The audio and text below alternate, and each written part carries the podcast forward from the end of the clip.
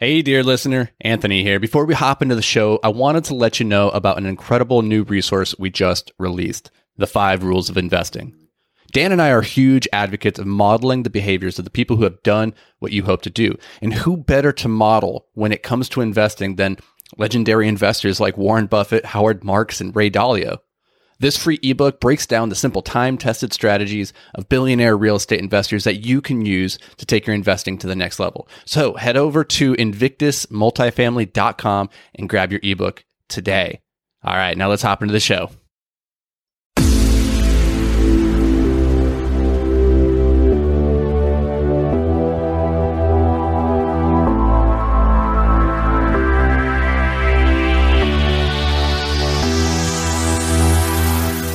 Hello and welcome to Multifamily Investing Made Simple, the podcast that's all about taking the complexity out of real estate investing so that you can take action today. I am your host, Anthony Vicino of Invictus Capital, which you can see right here if you're watching on the YouTube video.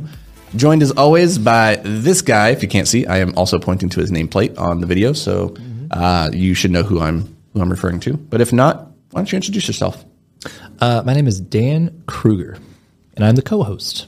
I am not wearing He is not new. very well fitted suit jacket. I've decided I'm just wearing this every day now. I mean, Gotta, why not? Gotta, gotta dress to impress. You can't really bend I don't know over. who I'm but impressing. Needs to bend over.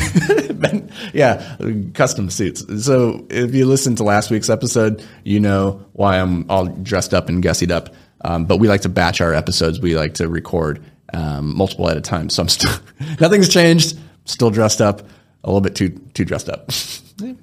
I'm not complaining. I like it. Now, trying to just bring a little air of class to multifamily investing made simple. Because usually we're just a little too jankety with our Yeah, Black it's pretty Phoenix. sloppy most of the time. So, Yeah. Speaking of sloppy, what are we talking about today? uh, we're talking about the opposite of sloppy, which is extreme focus, hyper focus, actually, on your niche. Um, that's something that we've talked about a lot on this podcast and all the content that we put out. So I'm sure you guys are aware that that's our thing. Uh, but we've also been getting a lot of really positive feedback from some, you know, older, uh, not necessarily older, older, but just really pretty advanced individuals who really know their stuff and deal in, you know, very big numbers with bees involved, uh, confirming that they like working with individuals who are hyper focused on their niche, which has felt really good because we knew, right, this feels right, this makes a lot of sense. But to get that confirmation, especially multiple times in just a couple of weeks, um, feels good. Yeah, it's a good um, confirmation of what we've already already suspected. For us, we like to stay in our lanes. We're control freaks, and so you guys know our stick is that we built property management in house, which really limits how far we can expand in terms of uh, markets. So we really like the Twin Cities, and within that, we like multifamily. We don't do self storage. We don't do mobile home parks, and so we're we're always been like the uh, the choir singing about focus on a niche because you hear the riches, the riches are in the niches, the riches are in the niches, um, which it was just really interesting to sit down with a couple of gentlemen who are very very advanced um, coming to us and saying hey we really like how focused you guys are on what you do where you do it. Um, and for them they have the choice of working with um, any, anybody right?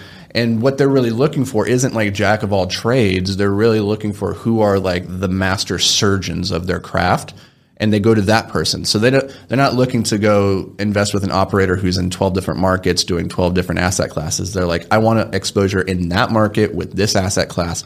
Who's the best person or team doing that right now? And so that's been presenting a lot of opportunities for us recently, which is is really cool. Yeah, it's really fantastic, and it's really, you know, at the, uh, uh, from one angle, it's not so much about being hyper focused on one thing. Uh, I think the tough part for people is really not getting distracted by all of the other things that people are talking about. Um, FOMO, you know, for those of you who aren't aware, fear of missing out. Is that a new restaurant?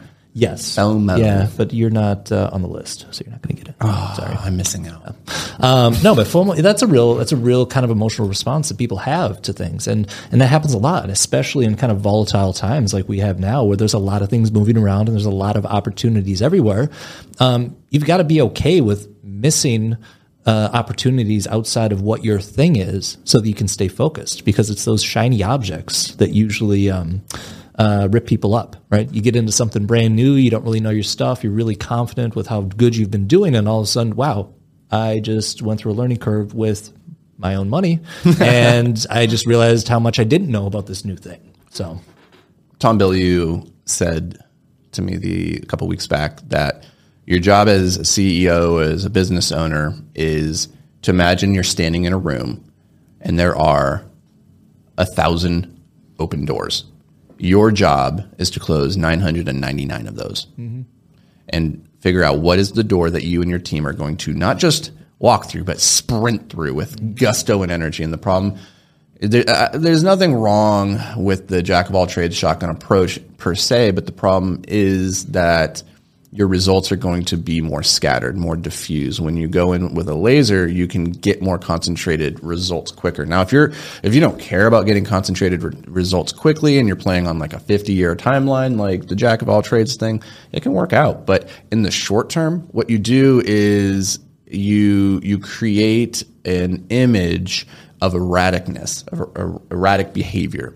That's how it feels to me when I see somebody who's like just they were in one market, now they're in five other markets, and they're doing these five different asset classes, and it's not entirely clear. I can't peg them clearly what they do, and if I can't if I can't explain in like a quick sentence what you do, uh, if I have to pause to take a breath as I'm explaining what you know what markets you're in and how many asset classes you do, then it's it's probably too much.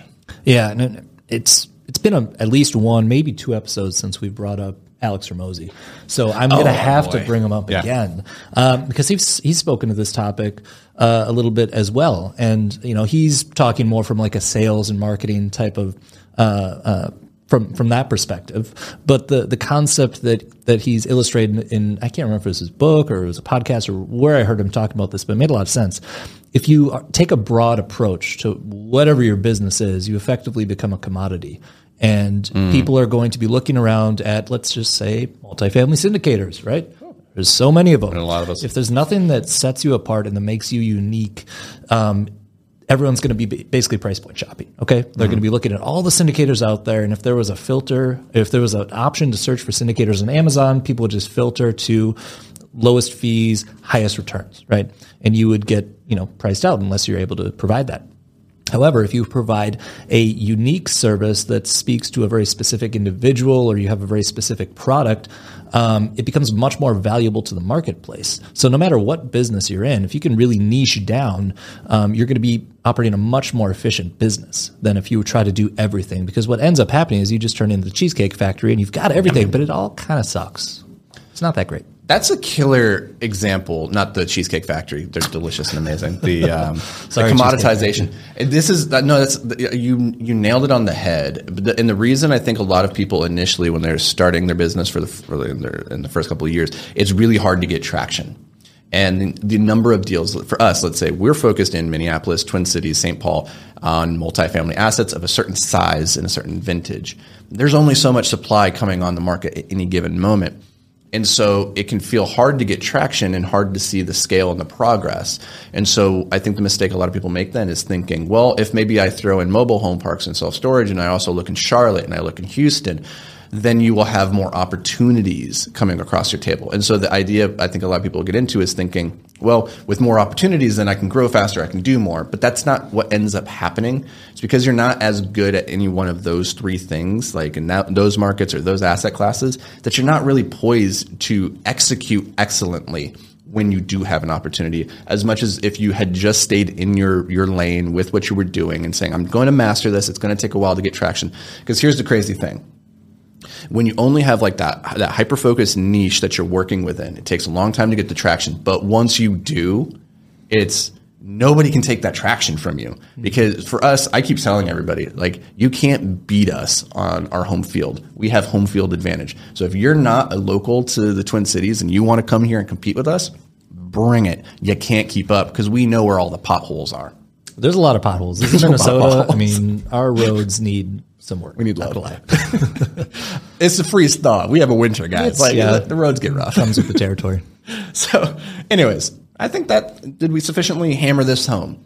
I think so. I- I- I mean, we got Hermosian. We got Hormozi, we got we got we yeah. got- who, who do we miss? Naval. We You got didn't get Naval. Go read Naval. There you go. Yeah. Um, that's yeah. But you guys that are listening at home, you let us know if there's anything that we missed by going and leaving a review over on iTunes. That was a sneaky segue.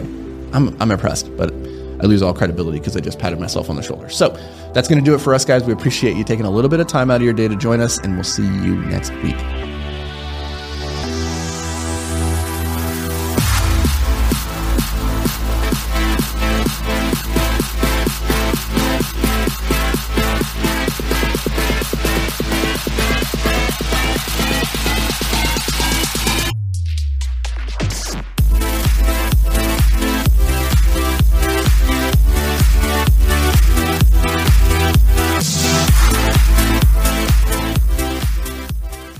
Hey, thanks for joining us for another episode of Multifamily Investing Made Simple. If you enjoyed the show, could you do us a massive favor?